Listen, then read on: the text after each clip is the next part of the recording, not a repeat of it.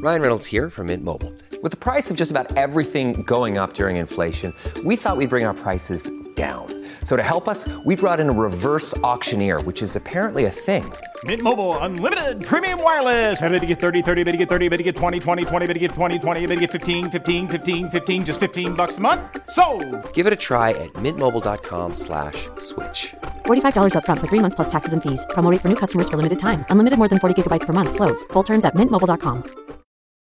Your brain needs support, and new OLLY Brainy Chews are a delightful way to take care of your cognitive health. Made with scientifically backed ingredients like Thai ginger, L-theanine, and caffeine, Brainy Chews support healthy brain function and help you find your focus, stay chill, or get energized. Be kind to your mind and get these nootropic chews at olly.com. That's O-L-L-Y.com. These statements have not been evaluated by the Food and Drug Administration. This product is not intended to diagnose, treat, cure, or prevent any disease. Many of us have those stubborn pounds that seem impossible to lose, no matter how good we eat or how hard we work out. My solution is PlushCare. PlushCare is a leading telehealth provider with doctors who are there for you day and night to partner with you in your weight loss journey. They can prescribe FDA-approved weight loss medications like Wegovy and Zepbound for those who qualify. Plus, they accept most insurance plans. To get started, visit plushcare.com slash weight loss. That's plushcare.com slash weight loss. Welcome to the New Books Network. This is producer Lan Lee welcoming you to today's Blue Beryl conversation distributed through NBN. If you want to catch all of our episodes, you can search for the Blue Beryl podcast. That's blue, the color, B E R Y L, or find all of our episodes on piercesalguero.com. Now, on with the show.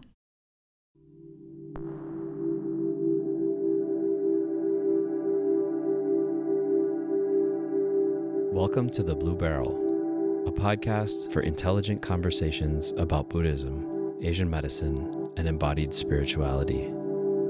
I'm your host, Dr. Pierce Salguero, a professor of Asian Studies and Health Humanities at Penn State's Abington College outside of Philadelphia. In this episode, I sit down with Kin Cheung, a scholar of contemporary Buddhism at Moravian University. We talk about his research on a Chinese American community healer who happens to be his father. We discuss how his father's practice raises challenging questions for scholars and reveals gaping holes in current academic approaches to Buddhism. Along the way, we talk about how code switching between different ontologies is a feature of life for Asian Americans, and hear Kin's father conduct a blessing ritual. Enjoy and subscribe to Blue Beryl for monthly episodes. Welcome, Kin. Good to see you, Pierce. Thank you for inviting me. Why don't you take a minute just to introduce yourself to our listeners and maybe a little bit about your current position and what you're up to these days in, in your academic life? Sure. I'm Associate Professor of East and South Asian Religions at the Moravian University. I'm in the Global Religions Department and I research and teach contemporary Buddhism. And so I find myself interested in Buddhism and mindfulness. I find myself interested in Buddhist ethic, the relationship between Buddhist and capitalism and economics, and also Buddhism and healing. So those are some of my teaching and research interests. I often like to ask our guests about their background, about how they became interested in Buddhism and or Asian medicine. So I was wondering if you could maybe talk a little bit about how you first were exposed to these practices and ideas. Sure. My father has always been interested in healing. And so I want to say one of the major things that got me interested in healing was practicing Qigong with him in high school. The senior year of my college degree at NYU, I took a course on the theory and practice of Zen Buddhism. And the teacher I had was late Louis Nordstrom, was an ordained Soto Zen priest. I read books on Zen Buddhist philosophy and it made me think, oh, this is actually uh, quite interesting on a philosophical level because I majored in philosophy, analytic tradition NYU, and I never was exposed to philosophy outside the Anglo-American context. So that made me started having an intellectual interest in Buddhism. And it was not until I did graduate work that I began a personal practice Buddhist sitting meditation. So I'm trying to remember, Kin, where we first met. I know that we interacted with each other in various Philadelphia area Buddhist studies events. And I remember finding out at some point about the fact that your father was a community healer or did healing connected with Buddhism in Brooklyn. And I just remember being really fascinated by this. And I think we connected around that and we wound up doing some collaborations together. And I want to talk about all of that, but I guess a good place to start would just be for you to tell us a little bit about your dad and about what it was like growing up with him and what kinds of practices he was involved in that you remember from your childhood. Yeah, get us started with a little bit of that backstory. Yeah, sure. I would say that I grew up with my dad practicing Chinese medical arts. He only started showing an interest in learning about and using Buddhist healing after my academic study of Buddhism in graduate school. To go back to the beginning of my father's story, he has four major teachers of self cultivation practices. So he was pretty young in Guangzhou, China, he had a teacher of martial arts. And they had such a close relationship. They kept in touch for quite a while, even after my father had immigrated to New York City. That was my father's first exposure to learning self cultivation practices. And he was so interested in it. Even when he was young, he taught his friends martial arts, and that gave him a lot of social capital. Some of his friends still keep in he keeps in touch with now. Some of them that are in the New York City area are still visiting him and learning healing, learning qigong now that they're in their 60s. So that's his first teacher. His second major teacher in the healing methods would be a coworker in New York City in a garment factory. So basically like a sweatshop that my father, my mother, and my father's coworker worked in. And this coworker used to be a medical doctor in China, left because of the Communist Party, but he was trained in acupuncture, he was trained in moxibustion, so many things that he imparted the knowledge, these healing techniques to my father. And so I think that's the second major teacher that my father had. And he still uses that today. But I grew up with him using that on himself, on his relatives, including my grandmother. There was an episode that strikes me because my grandmother had a stroke that left half her face paralyzed. And the doctor said prognosis was not good. We just have to wait and see. And there's little that the advanced medical technology of the US healthcare system can do for my grandmother. And so my father learning how to use that acupuncture machine from his coworker, was able to bring that machine to my grandmother's home every day, every night after she got off work. And after a few months, my grandmother's face was back to normal. So that was one major episode I remember. Like that's from his second teacher. The third major teacher is relative. So it's the brother of his brother in law. So I call him my uncle my uncle learned Qigong in hmm. southern China. And then when he came back to the US, taught some of his relatives, including my father. And that was when I first started practicing myself. And so that exposed me to self cultivation practices, the practice of Qigong. And then I would say the fourth major teacher that my father has is another coworker, a different coworker in the garment factories. And this person used to be in the Shaolin Buddhist temple. And Shaolin is most famous for their martial arts, but they're also well known within China for their medical arts. And so I remember my father copying down these herbal formulas from his co-worker and he made it his own ointments and liniments. So those are the four major teachers. And finally, I would have to say my father is a major teacher for himself. He's an autodidact. So he reads, he watches YouTube videos, he listens to radio programs. And so he does everything he can to teach himself new healing techniques. Yeah, thanks for walking us through that. As you're talking, as you're describing this kind of intersection of Qigong and traditional medicine and cult- self cultivation and the Shaolin medical arts, to me, it seems to be pointing us to a fairly common lived experience in Chinese culture and in history and also today. Your father was part of both of family networks, but also local networks of Cantonese speaking Chinese Americans and also connected with China and drawing all of these threads together. But this, I think, presents some theoretical challenges for scholars sometimes to really get a handle on this, whether you call it syncretism or hybridity or bricolage or braiding, all kinds of different frameworks that scholars have come up with to talk about these sorts of interweaving of these kinds of separate threads. And I guess one of the things I think Chinese culture has taught me is that, you know, we, we gain something by separating them out and studying them independently. But then we also need to remember that they're never actually separate from one another in practice in China, that there's a whole sort of entangled history and practice to all of these. And I'm wondering if, first of all, whether you agree with what I'm saying. And then secondly, how are we able to think about the role of Buddhism in that interconnected body of practices? I agree with that. I find that textbooks on Chinese religions, these textbooks somewhat represent the field and, or maybe represent the field a few years before these books were published.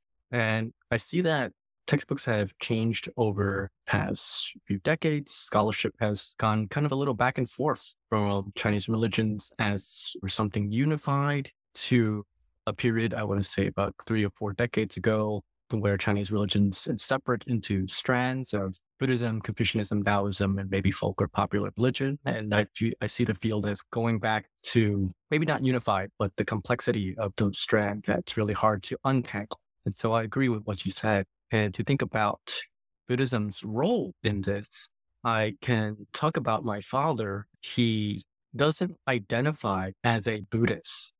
When he teaches to his students or his patients, he would say something like, Buddhism teaches this and that.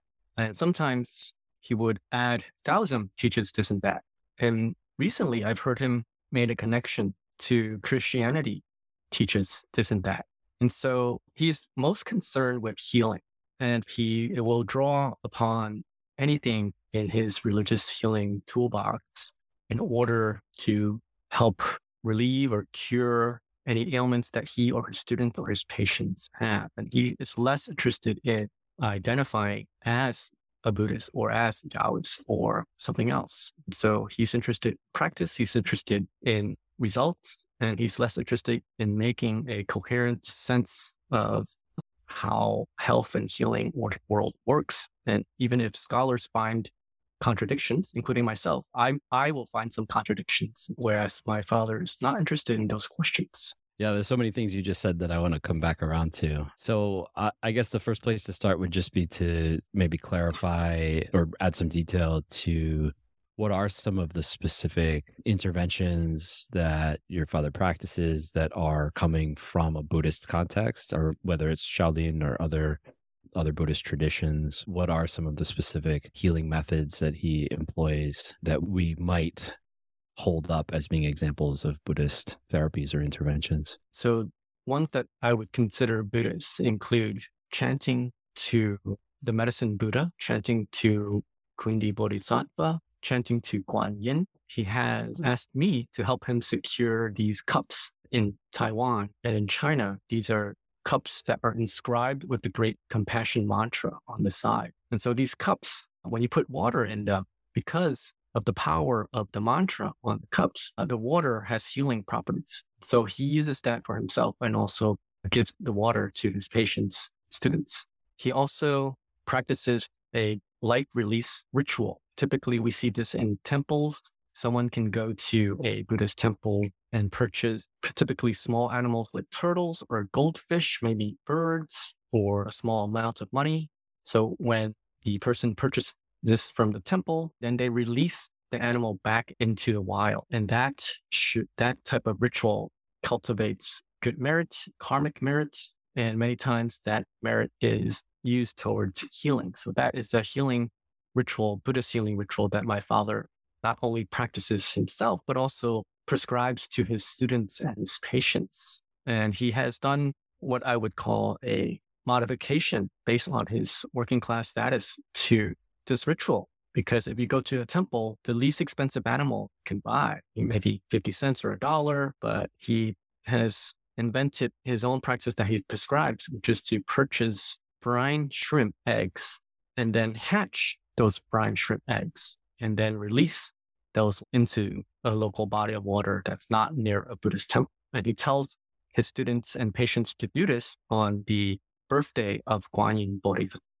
Bodhisattva, Pusa. So this is something that he's developed. And his logic is that the cost per life release drops dramatically because brine shrimp eggs are really inexpensive. You can buy tens of thousands of brine shrimp to hatch for maybe $12. So there's this kind of logic of number of lives released is equal to the amount of karmic merit gained. So that's examples oh. of some of the Buddhist healing practices that he does. So I've always noticed how there is a strong emphasis in Chinese Buddhist texts about doing good acts for other people, specifically alleviating the suffering of other beings, and often specifically in some kind of medical way, contributing medical supplies or funding to hospitals, for example, or these kinds of activities that are seen as leading to better karma and directly from there to better health. And then you can do these rituals to transfer that merit from yourself to other people. So, for example, when my students and I were doing an ethnographic project in Philadelphia at a Chinese Buddhist temple in Chinatown, we saw that there was a practice where the temple goers would chant the Great Compassion Mantra, and they had these cards that had these circles printed on them, and they would check off one circle for each rendition of the mantra. And so when the card was filled, and it would be maybe representing a hundred petitions of the mantra, these temple goers would collect these cards over time and they could be used as karmic currency. For example, a common practice was when somebody was sick, they would take their filled in cards and burn them in this offering of fire as payment to reduce the karmic burden of being sick. And so it's interesting in Chinese culture, I think there's this real sort of transactional idea about how karma works and also maybe a financial metaphor that is operating behind it. Definitely. From what I understand, the Buddha himself tried to avoid questions about karma because it's not a straightforward equation. I also want to say that my father thinks about karmic causes of disease along with other causes of disease, and he doesn't find any contradiction in them. And so, as a mm-hmm. religious healer, he thinks he's like tinkering with the patient. So, he's just trying to use different techniques. And typically, he doesn't prescribe the life ritual release practice until later, until after he's tried a couple of other things that fail to work. And so my understanding is my father feels like, okay, I've tried Qigong, I've tried Reiki, I've tried some chants, I've tried some herbs. This is not helping. Then he thinks maybe there's a karmic root to the cause of disease, or it could be an astro- astrological root. So some of the other things that he uses, a feng shui placement of objects around the houses. He asks patients and students for their birthdays and calculate their chart. He has a favorite astrologer that he follows, Peter So, this person from Hong Kong that actually has an audience in the New York City area because he sells books there. He has a radio program and he's a TV program that Chinese Americans and really the Sinophone audience around the globe has access to. And so my father sees that as one of many possible explanations of this disease that he's just trying to help, right? He's just trying to make someone feel better. He's trying to make himself feel better. I should add that part of the reason he pursues so fervently these healing techniques is because he himself has struggled with health issues continuously. Ever since as a child, he had stomach issues that still plague him today. He has skin issues. And so it's interesting for me thinking about my father as a wounded healer, as someone that knows the pain of health ailments and physical discomfort and hopefully channels that into compassion and healing for others. On the, I guess I don't know what to call this, the skeptical side, because I'm his son, I see that he hides. He hides his personal ailments from his patients and his students, but he freely complains about his ailments to me and my mother and his close family members. And so I see transformation in him ever since he became a community healer. And so there's these all these complex things that I grapple with when I'm writing about him, doing research and thinking through his healing practices. That's great. I wanted to pivot over to talk about some of your research because you have written multiple pieces at this point about his practice and about the questions and in many ways challenges to the field of religious studies that that his practice raises. And uh, yeah i'm glad that you mentioned this point of tension that there's a little bit of tension between your role as a scholar and your role as a family member. Yeah i'm wondering if you want to talk a little bit about other points of tension in your research that have come up like that. You're role as a son is in conflict with your desire to theorize this ethnographic material? I'm really asking myself this question of entanglement between my father and myself. So this is something that when I spoke to my department members about, one of them says, yeah, this is quite common in religious studies to write about your parents. But I think what I'm bringing here is a little different because how entwined and entangled the path of my father as a religious healer and myself as a scholar of religion. It's very complicated because he started Buddhist healing after my academic interest. And I think this flips the script because much of what I read is the parent's influence on the child's religious practice, not the other way around. So I'm asking myself, as a scholar of Buddhism that's trained in Western education system that has a certain way of understanding Buddhist ideas, I ask myself, what do I do? What should I do when I hear my father speak about karma to his students and to his patients? And then there's this part of me that says, wait a minute, that isn't exactly what my Western trained understanding of the texts say about Buddhist karma. Do I interrupt him? Do I interrupt him there on the spot in front of his students and his patients? Do I wait to correct him in private?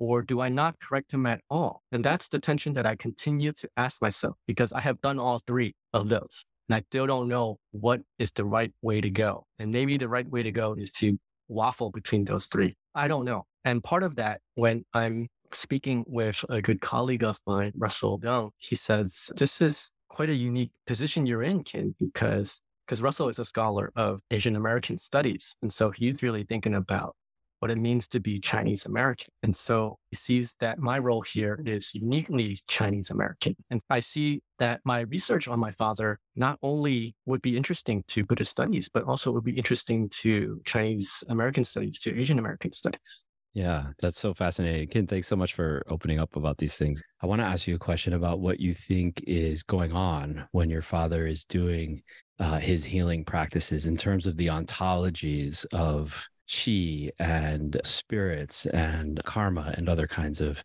things. So, I mean, obviously, your father embedded in this worldview and this in these practices that he practices is very much believing in the efficacy of these techniques and believing in the ontologies behind them. But I'm wondering about you as a scholar raised in the West, like, what's your stance on his practices and how do you understand their efficacy? So I can make a distinction between what I understand is his perception of the efficacy or the ontology. When I reflect on myself and think about my perspective for this moment, I'm going to settle on the historian of medicine, Helen, Helen Tilley, and her use of oscillation. And I see myself doing that, where I oscillate between what I understand is his explanation which is the ontology of chi, the ontology of karma and spirits being reborn, or the help of bodhisattvas and buddhas in clearing away bad karma to heal. But I also oscillate among those explanations and other alternative, maybe biomedical explanations. And I can't really settle on one. So I feel like I, I flip. And I think my stance is that I don't think I will get enough evidence to settle on one because my dad uses so many different types of healing systems. For instance, Reiki will be a little different than Qi, even though he understands the language of Reiki. Du Qi is the same Chinese character, but I learned Reiki from three different teachers and they explain that ontology in a different way.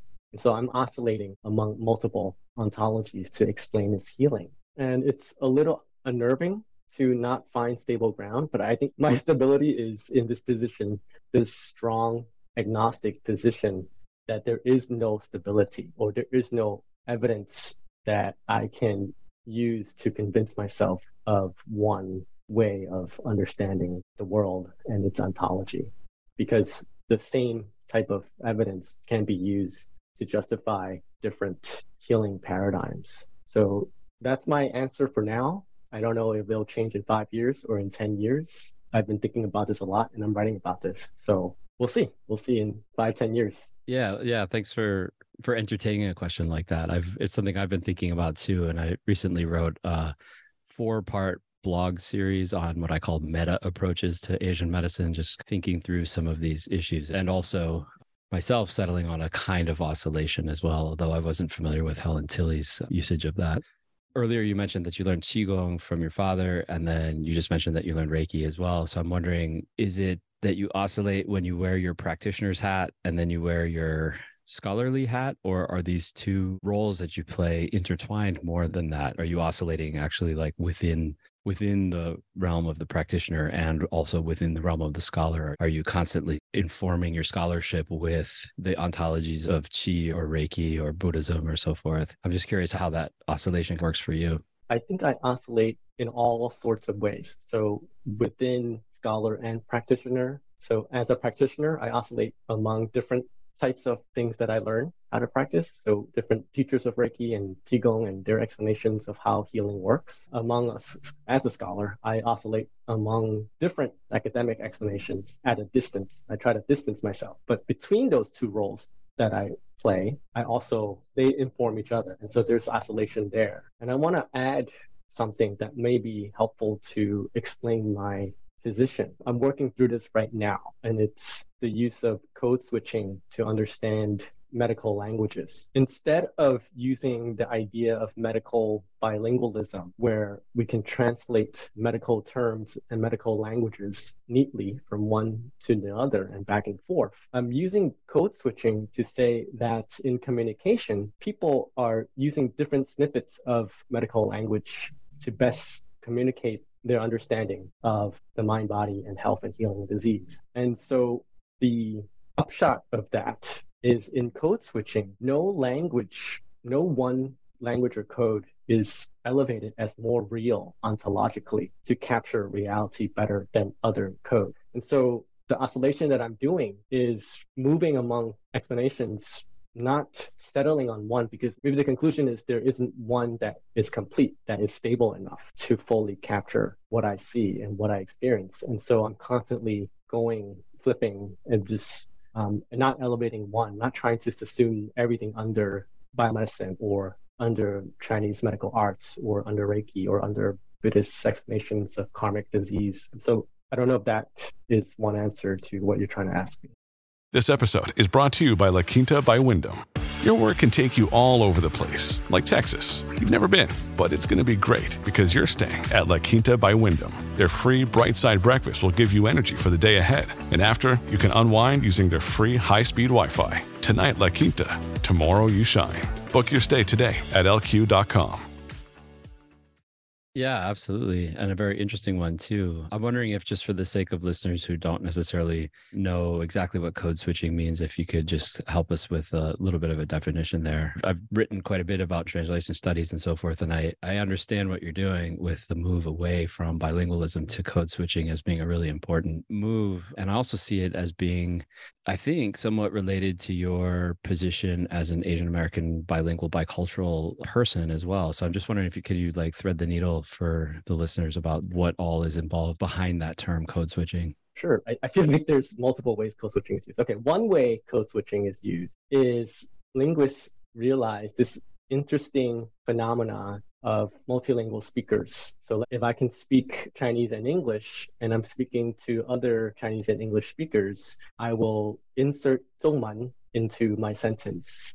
And it's just fluid. It's not maybe even conscious, knowing that my speaker understood what I just said. Zhongman is Cantonese for Chinese. And so it's inserting, using multiple codes and the codes doesn't have to be language. It could be dialects. It could be register. It could be just different marks of speech and communication within one unit. And it, and that unit commonly is one sentence. It's for the audience purposes. The communicator knows that the audience will understand them and it can show their belonging it could show in group it could show distance out group there's just a lot to say about code switching another very common way we use code switching. I'm thinking of the NPR. I believe there's even a podcast on code switching where people use a different register when they're talking to different audiences. And that's a type of code switching where they're staying consistently in a code.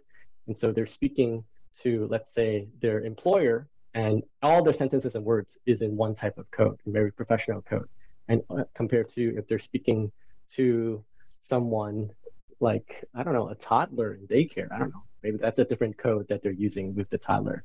And so this consistent. There's no flipping back and forth. But the way that I'm using code switching is within one unit, you're adding, you're using multiple types of code. Yeah, I think that's really helpful to move us away from terms like bilingualism and translation, which kind of prioritize the languages, into code switching, where you're really prioritizing more of the sort of performative and creative nature of communication and also the agency of the communicators in positioning themselves socially and so forth using language. So I understand what you were saying to be about how you are thinking about different ontologies and sort of code switching in your own mind or maybe in your writing and also in your spoken communication about Asian medicine and Buddhism and all of these topics. But I'm wondering about your father. Now, he's Cantonese speaker, uh, but yet he also is practicing a number of different practices that come from different ontological frameworks from buddhism from chinese medicine from reiki etc so is he code switching when he talks about these practices? Even though he's only speaking cantonese is he switching registers or vocabularies back and forth as he talks about these different practices he does? Exactly right. So my father only speaks cantonese and mandarin so he does not speak english but he code switches within cantonese to use the language of science to explain his understanding of feng shui when he's speaking to someone that he thinks will appreciate the language of science and kind of mix in there language of qi and Chinese medical ontology.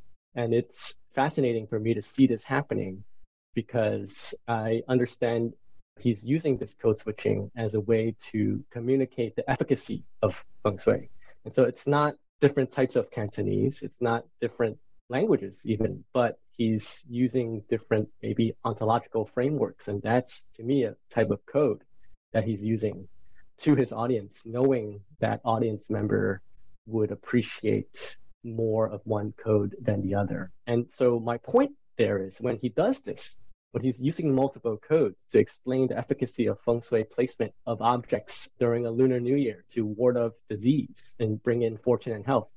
He's not elevating any one code as being better able to capture reality or true code that represents what's ontologically happening in in these object placements. He is just communicating. And so it's all those codes are on the same level. Yeah. That's really interesting, Kin. Uh, it's a very like fine grained analysis of what you mean by oscillation, right? The oscillation's actually taking place like word by word, maybe, or sentence by sentence, maybe. So, I, what you were just talking about made me think of earlier in our conversation. You talked about how textbooks characterize the field of Chinese religions and, and how trends in the representation of Chinese religions have changed over time. And I'm certainly not the first or the only person to say this, but these textbooks pretty much never take into account Asian American experience of religion. For example, in Buddhism, there's a lot of attention paid to the importation of mindfulness and the story involves middle class white folks doing meditation and the experience of Asian American Buddhists who have been in this country since the middle of the 19th century, if not earlier, is largely written out of the history of American Buddhism. Your research and your publications and bringing your father's practice to light in that way, I think, is a super critical intervention into the field of religious studies more generally, Asian American studies for sure, Buddhist studies maybe in particular. And I'm wondering, you know, if you can tell us in a concise way what your message for the field as a whole would be by bringing this example of your father into dialogue with Buddhist studies more generally. My message for the field of Buddhist studies would be that contemporary Buddhism is so interesting. That is what drives my research. And yet, I don't know if there really is a space for contemporary Buddhism in Buddhist studies circles. I don't feel like there's a academic space in terms of the scholarly organizations and the conferences that are happening out there. And so I would love for that space to be carved out. And that's my message to the field of Buddhist studies for religious studies and Asian American studies, I would say for those two fields, I wish there's more attention given to diaspora practices, Chinese Americans, Asian Americans, but other other diaspora populations. I know diaspora studies, trans-Pacific studies, transnational studies are doing work on this. And so where I feel religious studies is maybe a little bit lagging behind for Asian American studies, my message specifically is that I don't see Asian American Buddhist practice as, as highlighted as much as Asian American Christians or other religious groups. And so it's something that I think might be related to the way Buddhism is presented by American media. I know there's interventions being made on this. I know Chen Han's book has done a great deal of work in bringing attention to the voices of Asian American Buddhists. And I feel like it's something that needs more spotlight because we're made invisible. My father and his practice, it's hard to fit exactly which field of study, you know, I guess, does this case study belong into? And so I think it makes us rethink how Western academic disciplines, field of studies, and categories of study are artificial categories. It might be helpful in some ways, but at the same time excludes certain populations and voices.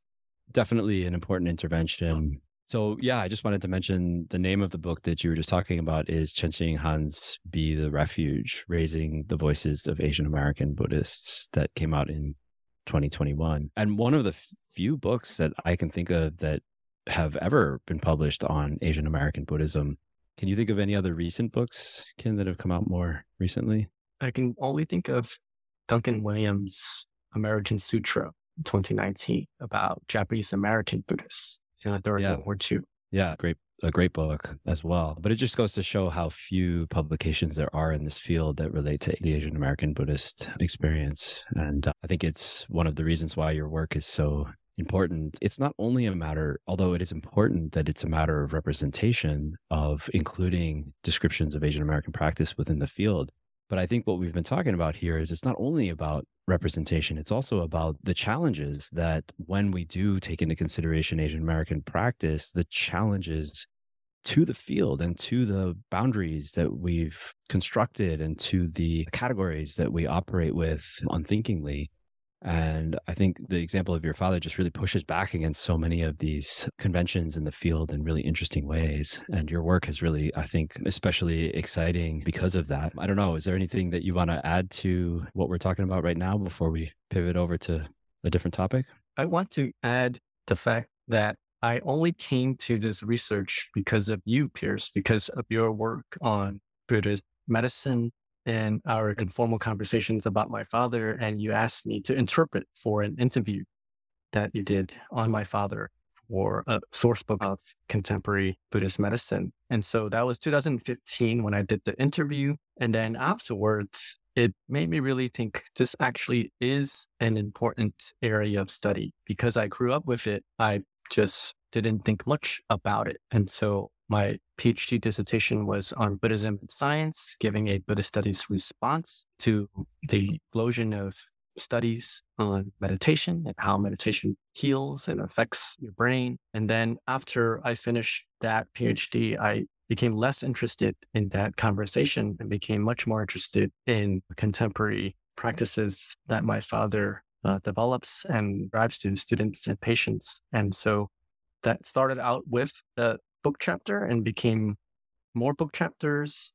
And now it's a contribution to edited volume that you and I and Susannah Deane are co-editing. Yeah, I'll just say before we get into that volume, just that that interview that we conducted with your father in 2015 eventually was included in the anthology that I published in 2020 called Buddhism and Medicine, an anthology of modern and contemporary sources. It's the second volume of this Buddhism and Medicine anthology that I published with Columbia University Press. And as I remember it, we were, I don't remember where we were, but we must have been in one of our periodic get togethers that we have with Buddhist studies scholars in the Philadelphia area.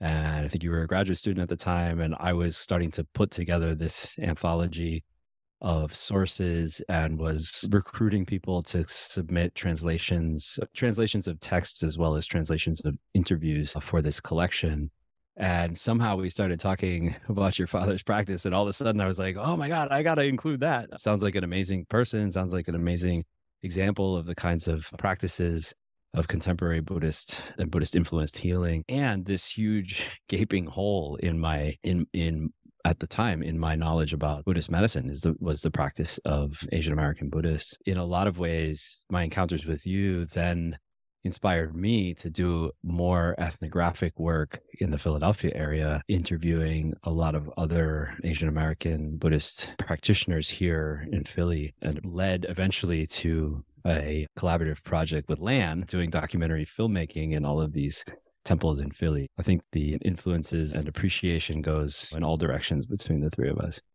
And for the listeners who don't know who Lan is, go back and listen to the first episode where Lan interviews me. Lan is the producer of this podcast and is behind the scenes right now, making sure our audio quality is good. Hi, Lan.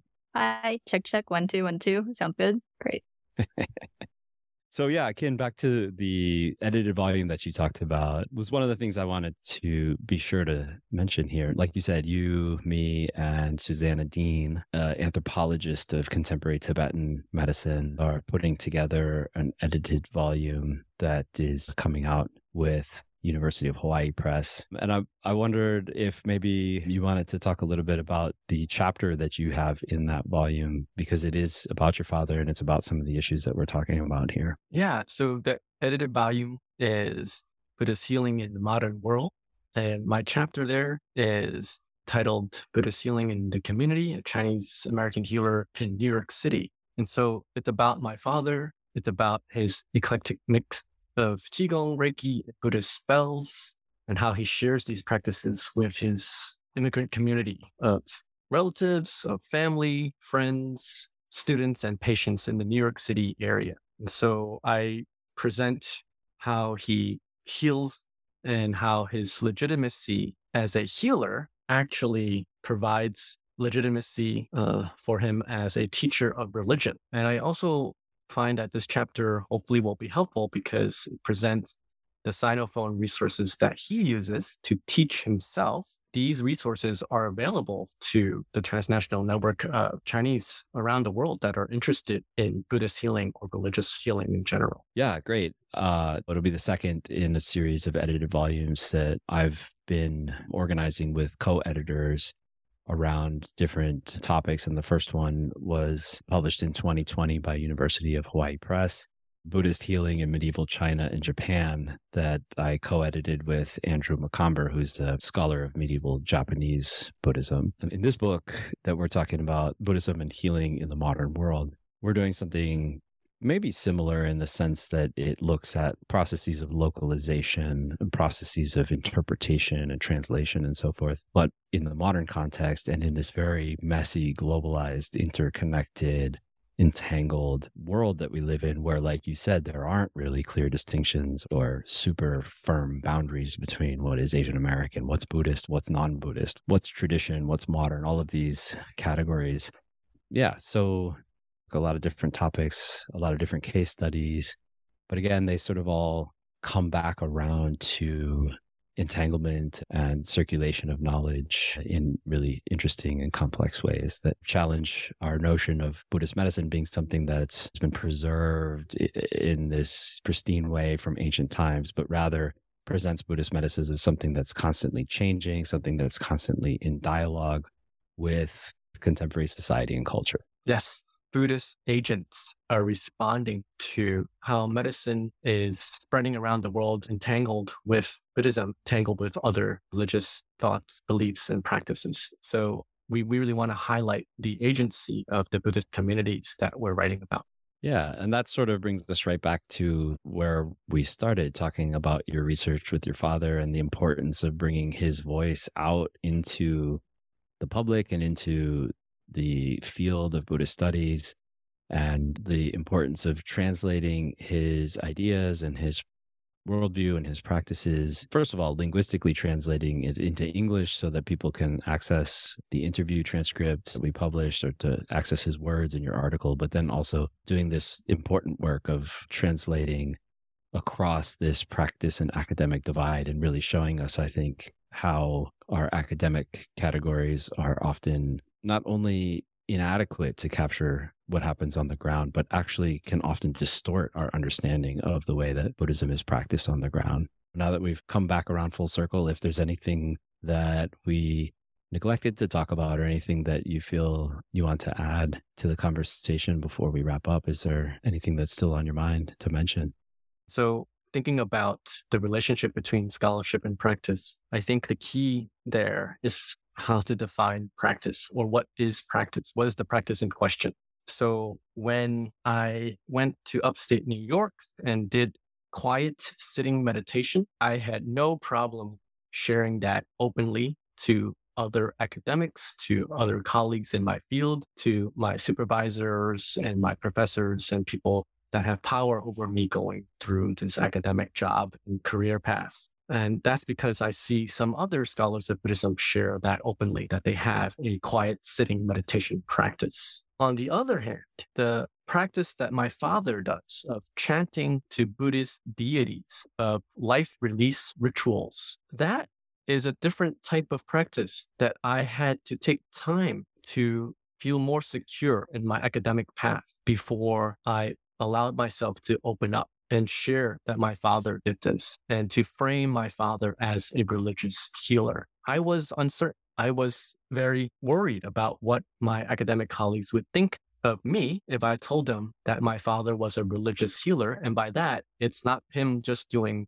quiet sitting meditation. It's him doing practices that what I see is cast as superstitious, as maybe going against these naturalistic interpretations of Buddhism. And so I think my point is that uh, I see academia as accepting certain types of Buddhist practices, whereas chanting to deities and releasing life for karmic merit, that would cause some, maybe some reaction. And it can be mild or it can be a rejection of my integrity as a scholar or my objectivity all these questions about what types of religious practices are acceptable for an academic. I've been asking myself this, and I've been lucky enough to feel more privileged in my and secure in my position to share this. But I would say 10 years ago, I would never have thought about sharing this. Yeah, well, I really appreciate you coming on and sharing everything in the way that you've done. I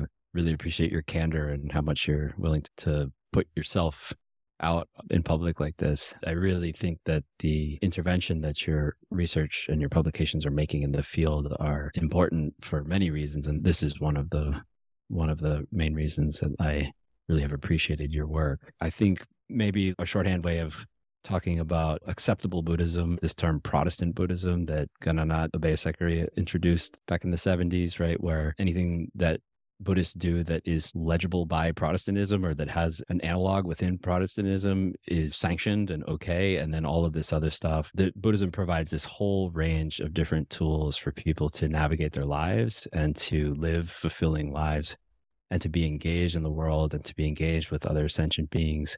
And that the myopia of scholarship to only focus on certain kinds of practices that happen to match up with Protestantism really is to the detriment of everybody. So I really appreciate your work, Kin, in that regard. I hope that your work is widely influential and that starts to make some changes in our field.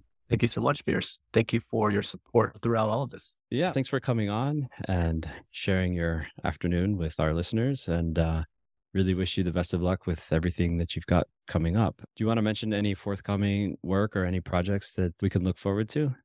I'm working on a book manuscript tentatively titled Religious Healer, Religion Scholar, Father and Son. And so that will be the book about my father's path as a religious healer and my path as a scholar of religion.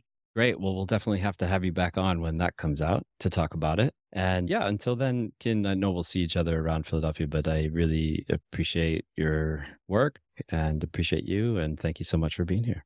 Thank you for having me.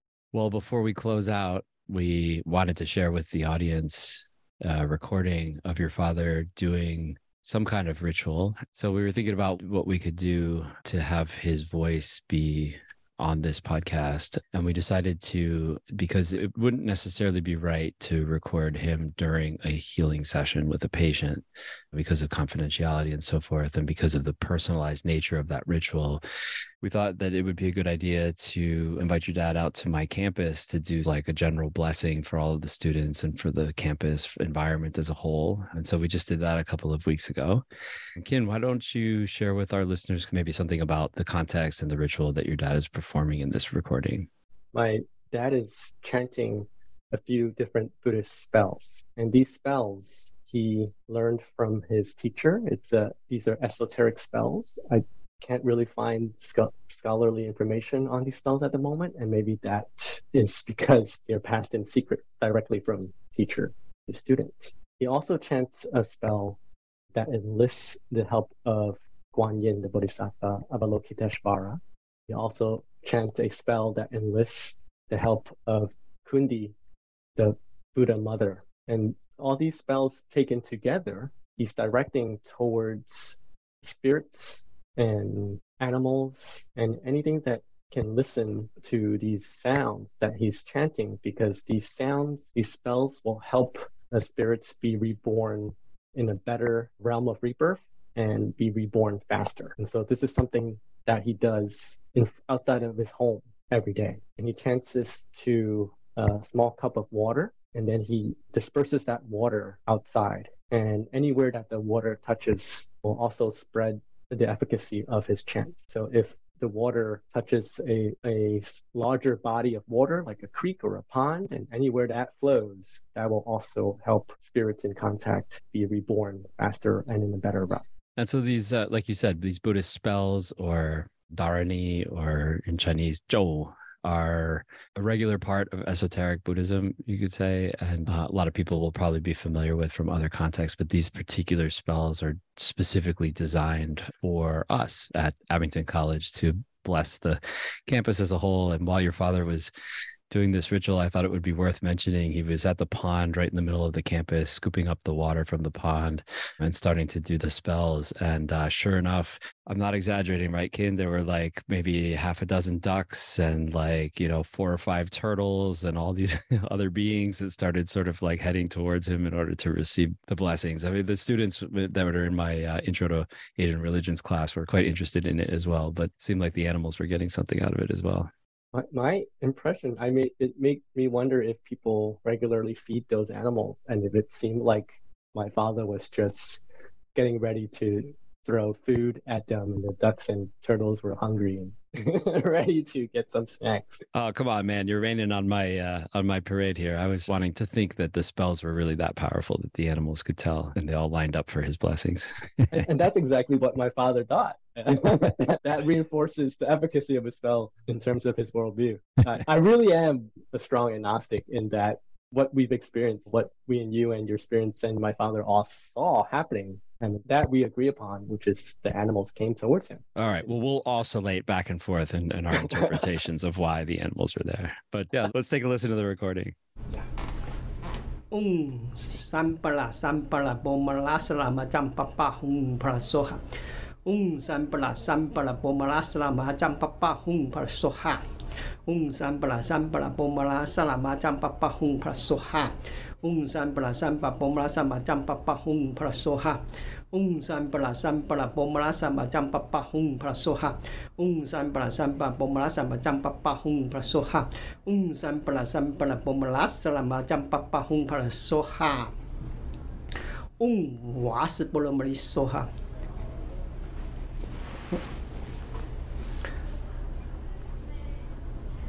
Pa cham pa pa hung pra so ha. Ung san pra san pra pom la san pa cham pa pa hung pra so ha. Ung wa se polo mari so ha. ung prung soha ung abita yuta te soha ung prung soha ung abita yuta te soha ung prung soha ung abita 嗡瓦斯波罗摩梭哈，嗡瓦斯波梭，嗡瓦斯波罗摩尼梭哈，嗡瓦斯波罗摩尼梭哈，嗡瓦斯波罗摩尼梭哈，嗡瓦斯波罗摩尼梭哈，嗡玛尼贝贝红色，嗡玛尼贝贝哄色，嗡玛尼贝贝哄色，嗡玛尼贝贝哄色，嗡玛尼贝贝哄色，嗡玛尼贝贝哄色，嗡玛尼贝贝红色，一个气舞动。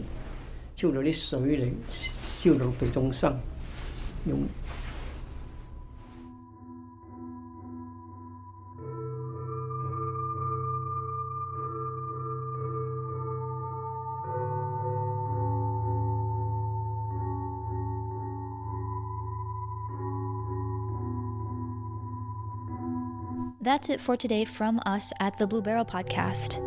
This episode was hosted by Pierce Salguero and produced and edited by me, Lan Lee.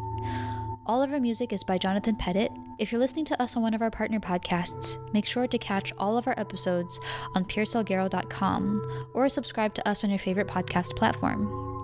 You can also support us by making a donation at patreon.com slash blue beryl. Until next time, be happy and be well.